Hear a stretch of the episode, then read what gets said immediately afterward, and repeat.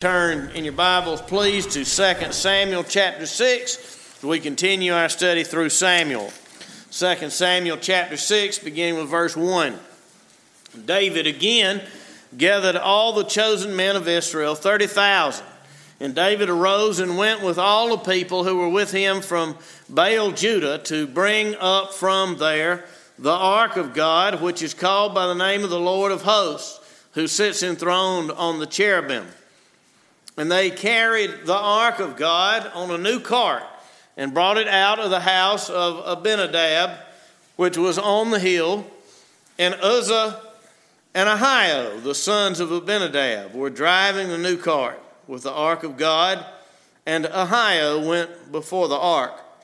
And David and all the house of Israel were celebrating before the Lord with songs and lyres and harps and tambourines and castanets and cymbals.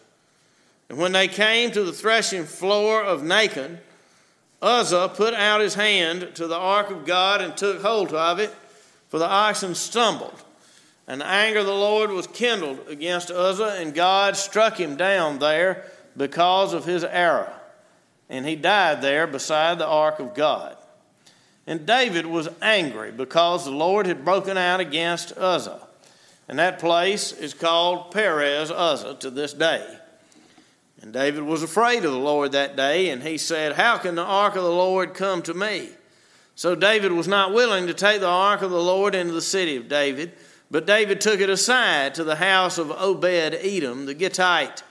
And the ark of the Lord remained in the house of Obed Edom the Gittite three months, and the Lord blessed Obed Edom and all his household. And it was told King David, The Lord has blessed the household of Obed Edom and all that belongs to him because of the ark of God.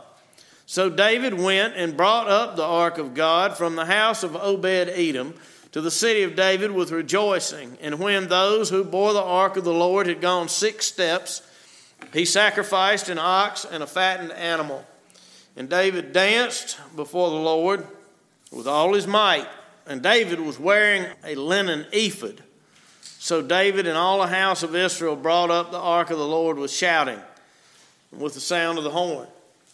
As the ark of the Lord came into the city of David, Michal, the daughter of Saul, looked out the window and saw King David leaping and dancing before the Lord, and she despised him in her heart.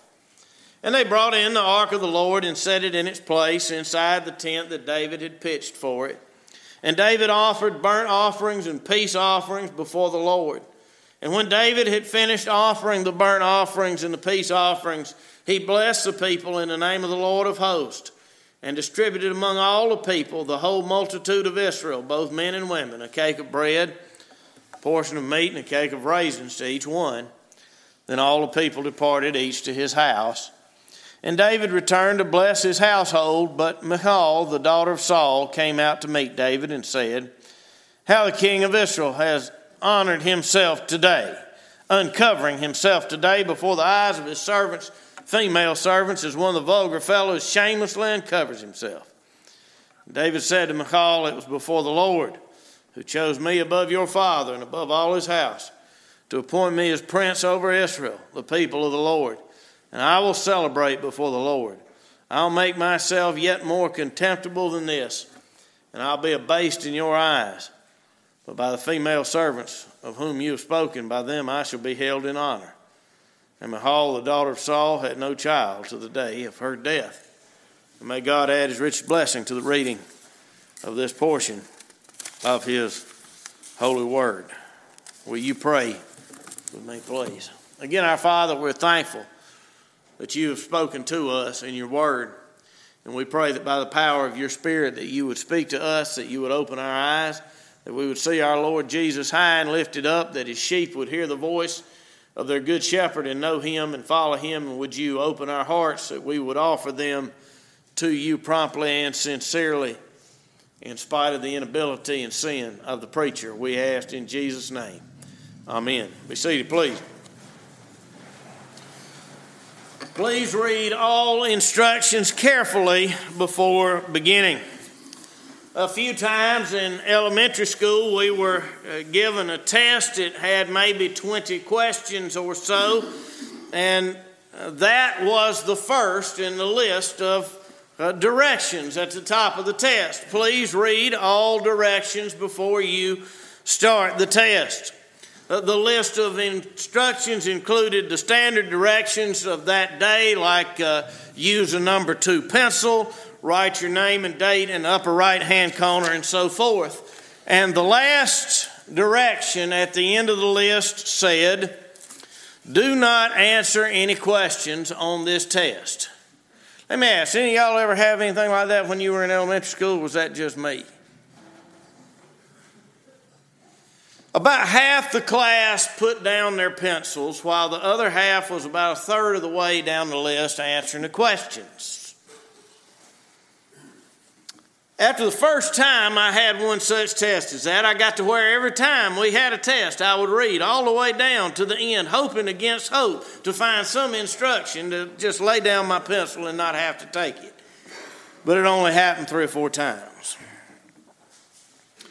You know, the reason they gave us that test was not to be cute or prank the small children. It was an attempt to teach us not to wind up like this poor soul we read about today Uzzah. They were taking the ark to Jerusalem. It, it says the city of David. Of course, we're familiar from the Christmas story of Luke chapter 2 that uh, that's Bethlehem, David's birthplace, but here in the context of Samuel, it's uh, Jerusalem. Uh, it's referred uh, to Jerusalem as the city of David in 2 Samuel 5 7. Uh, now remember, the Ark of the Covenant has been at the town of Kiriath Jearim here in uh, 2 Samuel 6. It's called Baal or Baale, Judah, uh, the same place. And it's been there since the Philistines uh, sent it back in uh, 1 Samuel 6. You remember they captured it uh, in uh, battle and put it in the temple of their god uh, Dagon, but they found out uh, that they got more than they bargained for and uh, sent the ark back. It's been in this town, Baal, Judah, ever since that instance years and years ago.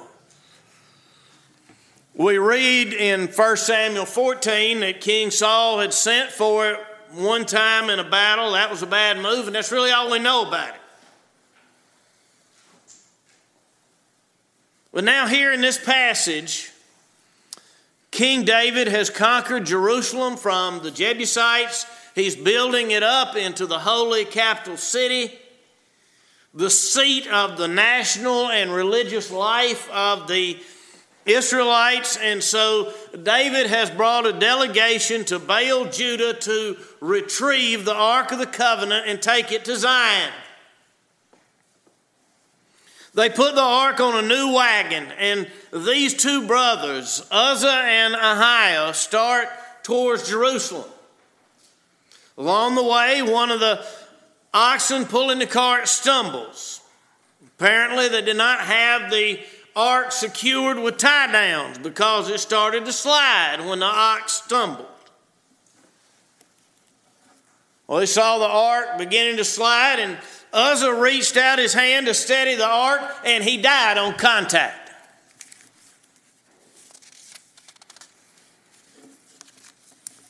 Now, as we'll see, what they were setting out to accomplish in bringing the ark to Jerusalem was a good thing. The ark of the covenant itself was obviously a good thing. But the way they went about it was wrong. God had given them instructions for how to handle the ark. Either they never read them, forgot about them, or just plain disregarded them. And a man wound up getting killed because of it. So the message is clear. Read the instructions before use. Let's get to it. First, in this passage, we see the right thing the wrong way.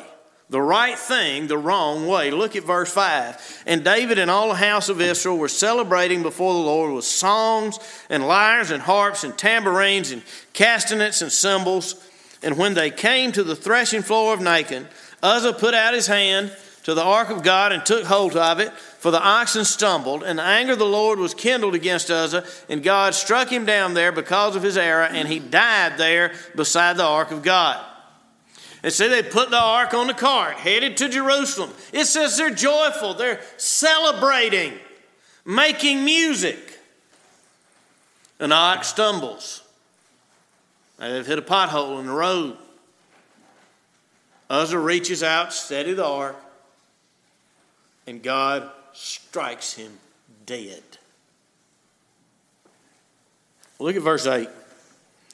And David was angry because the Lord had broken out against Uzzah, and that place is called Perez Uzzah to this day. And notice two important details in verse 8. One is that David was angry with the Lord. Even true believers get mad at God at times. It's wrong. It is sinful. It is never the appropriate response of the creature to be mad at the Creator, God. But it does happen. They were moving along, taking the ark to its new home, happy, singing, all was well. And then God stopped the whole show, just killed a man a man who was trying to take care of the holy ark of God. Why would the Lord mess up this great day? Well, there's a clue in the second detail, verse 8. It says the reason David was mad was that the Lord had, quote, broken out against Uzzah. You know, that term there. The Lord broke out against it. The term used there about the Lord breaking out is generally used to describe God breaking out against his enemies in battle. It's a technical term. This was not some whimsical or capricious act on God's part. He has not, uh, he was not suddenly behaving like Baal or one of the heathen idols of Canaan who was fickle and could turn on a dime. This was a deliberate, planned, measured action.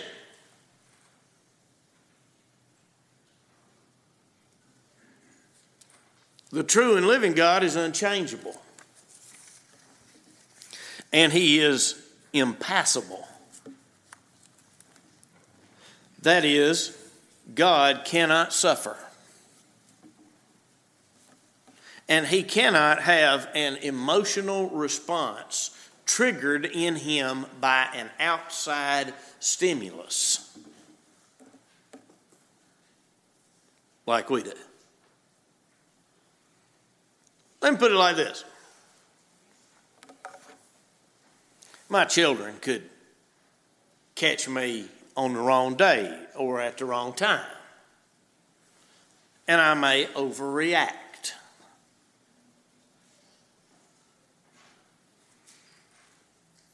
I have, on numerous occasions, had to apologize to my children for undeserved discipline.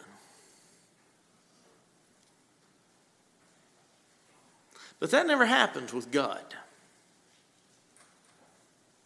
He never flies off the handle. You never sin a minor sin, but you caught God on an off day and he overreacted and punished you too much. Never done to me. It never happens with God. He never flies off the handle. Know what happened to Uzzah was justified and measured. So, what happened?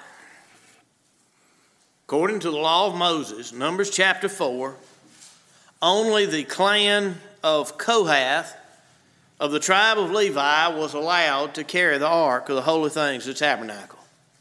They were to take the ark and, and, and cover it like a pall with the veil that hung in the entrance of the Holy of Holies.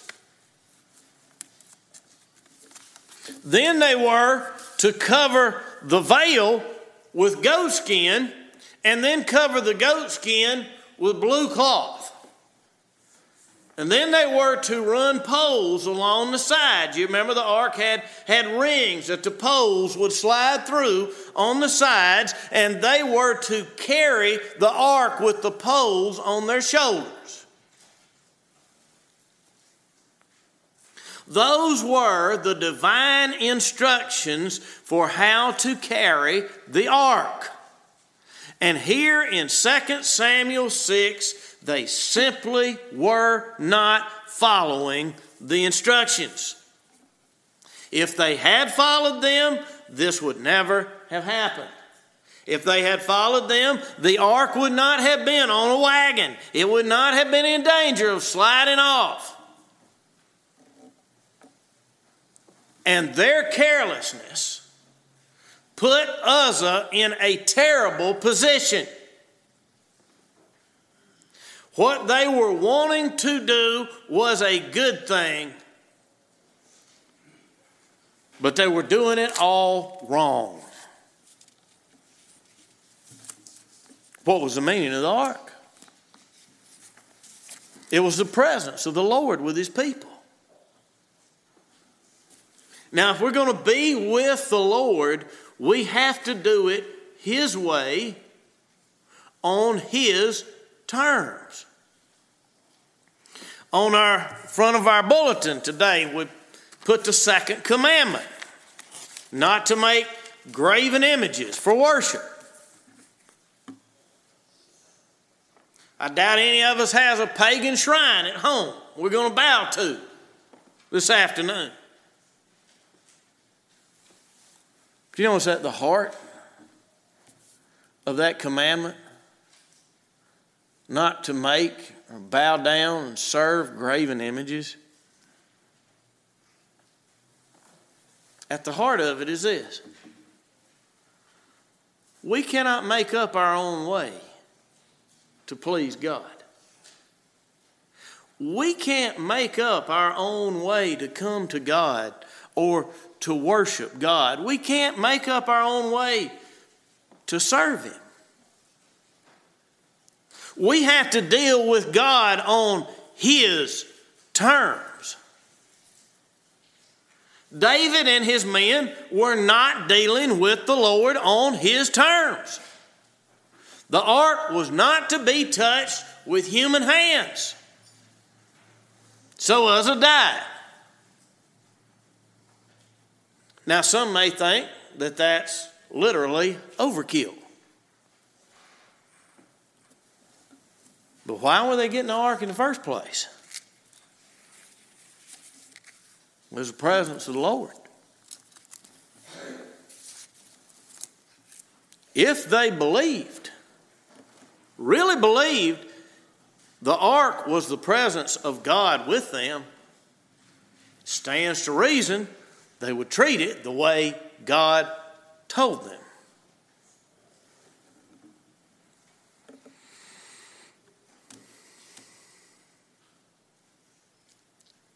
Is said that the road to hell is paved with good intentions. It's not exactly true, but there's certainly an element of truth in it. David and the men really do have good intentions to get the ark, but they're going about it all wrong. We may have the best intentions. We probably don't, but even if we did, it's not enough just to mean well. We have to do it by the book. So we see the right thing the wrong way, and secondly and finally in this passage, we see the blessing of God's presence. The blessing of God's presence. Look at verse 9. And David was afraid of the Lord that day, and he said, How can the ark of the Lord come to me? So David was not willing to take the ark of the Lord in the city of David, but David took it aside to the house of Obed Edom the Gittite, and the ark of the Lord remained in the house of Obed Edom the Gittite three months, and the Lord blessed Obed Edom and all his household. Now, David has literally had the fear of God put into him. So they left the ark at the home of Obed Edom the Gittite, presumably the nearest house to where they were when Uzzah was struck dead. It stayed there three months. And we read that while they had the ark, Obed Edom and all his household, they were all blessed.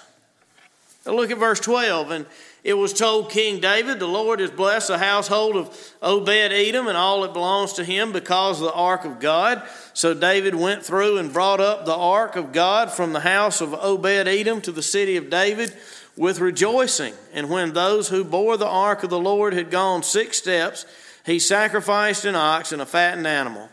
And David danced before the Lord with all his might. And David was wearing a linen ephod. So David and all the house of Israel brought up the ark of the Lord with shouting and with the sound of the horn. So David hears of the blessing coming from the ark. Maybe he left it with Obed Edom as a test.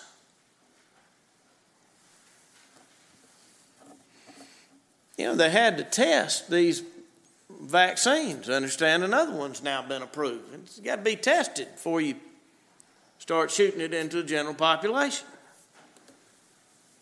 I figure by the time people my age are eligible for it, we'll all know if it's got any side effects.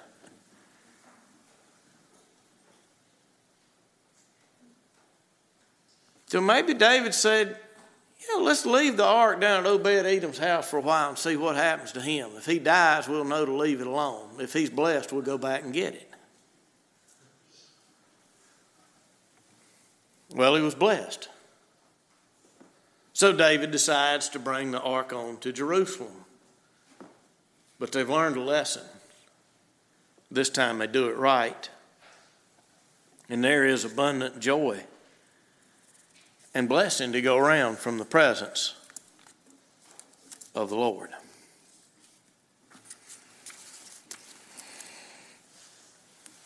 Now, the ARP Church is an old denomination. What we know of as the ARP Church, originally founded as the Synod of the South down in Fairfield County in 1803. But we have churches older than that and we come from a tradition that's older than that. My home church is 50 years older than the founding of the ARP Synod. ARPs came from two groups the Associate Presbyterians and Reformed Presbyterians in Scotland in the 16 and 1700s. The founding of what would become the ARP Church is associated with uh, brothers the Erskine brothers, Ralph Erskine and Ebenezer Erskine in Scotland, for whom our college and seminary and various other endeavors ARP Church are known. But even before the Erskine brothers, a preacher in Scotland by name of Thomas Boston got some ideas from reading an old book by a man we know little about named Edward Fisher. So who was the founder of the ARP church, technically? Was it the Erskines, Thomas Boston, Edward Fisher, or, or the synod that met at the old brick church down in Fairfield County? None of the above. The ARP church was founded in 2 Samuel chapter 6 and verse 16. Look at it. As the ark of the Lord came into the city of David, Michal, the daughter of Saul, looked out of the window and saw King David leaping and dancing before the Lord, and she despised him in her heart. Michal, David's wife, though not called that here, Saul's daughter, she saw David shouting and dancing, and she despised him. How dare you show any enthusiasm for God? Be quiet. And right there, my dear friends, Michal founded the ARP church.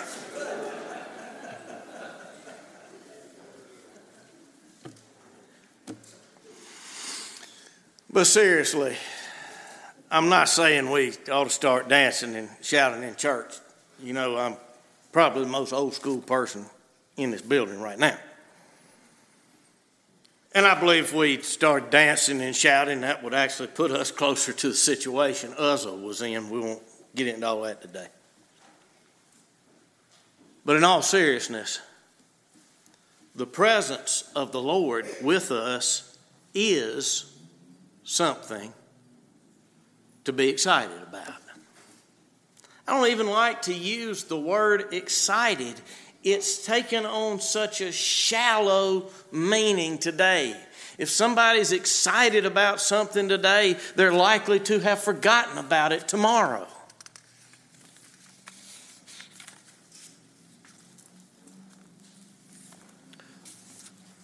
But to have the presence of God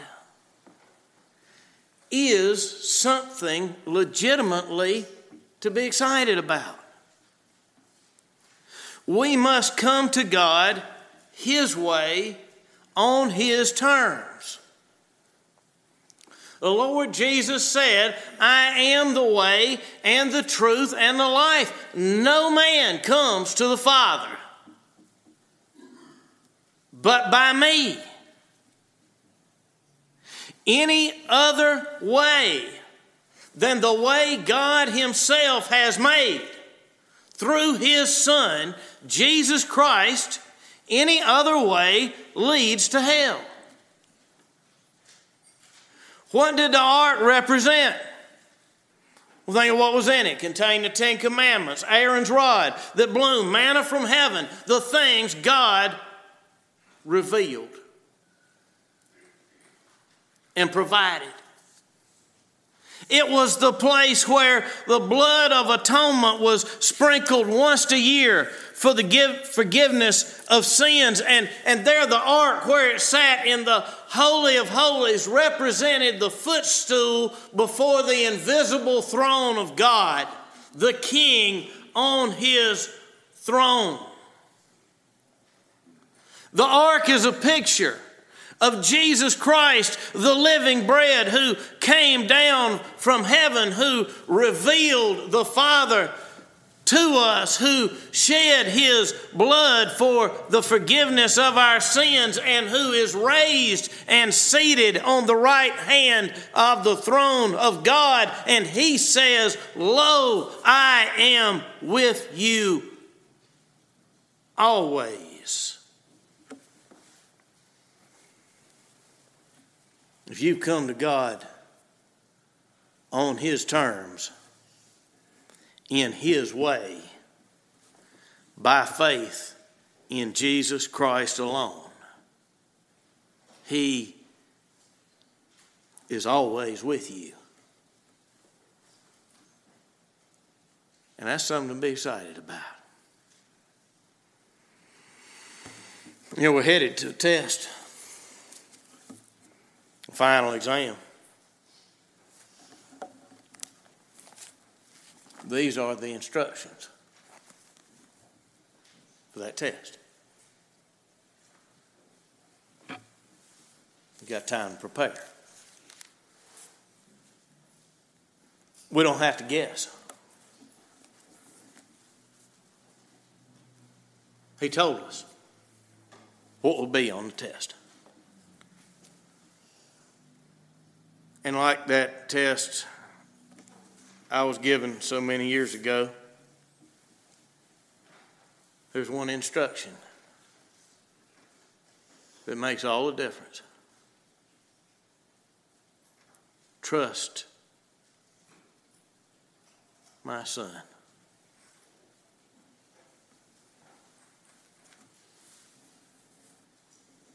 We're headed for a test.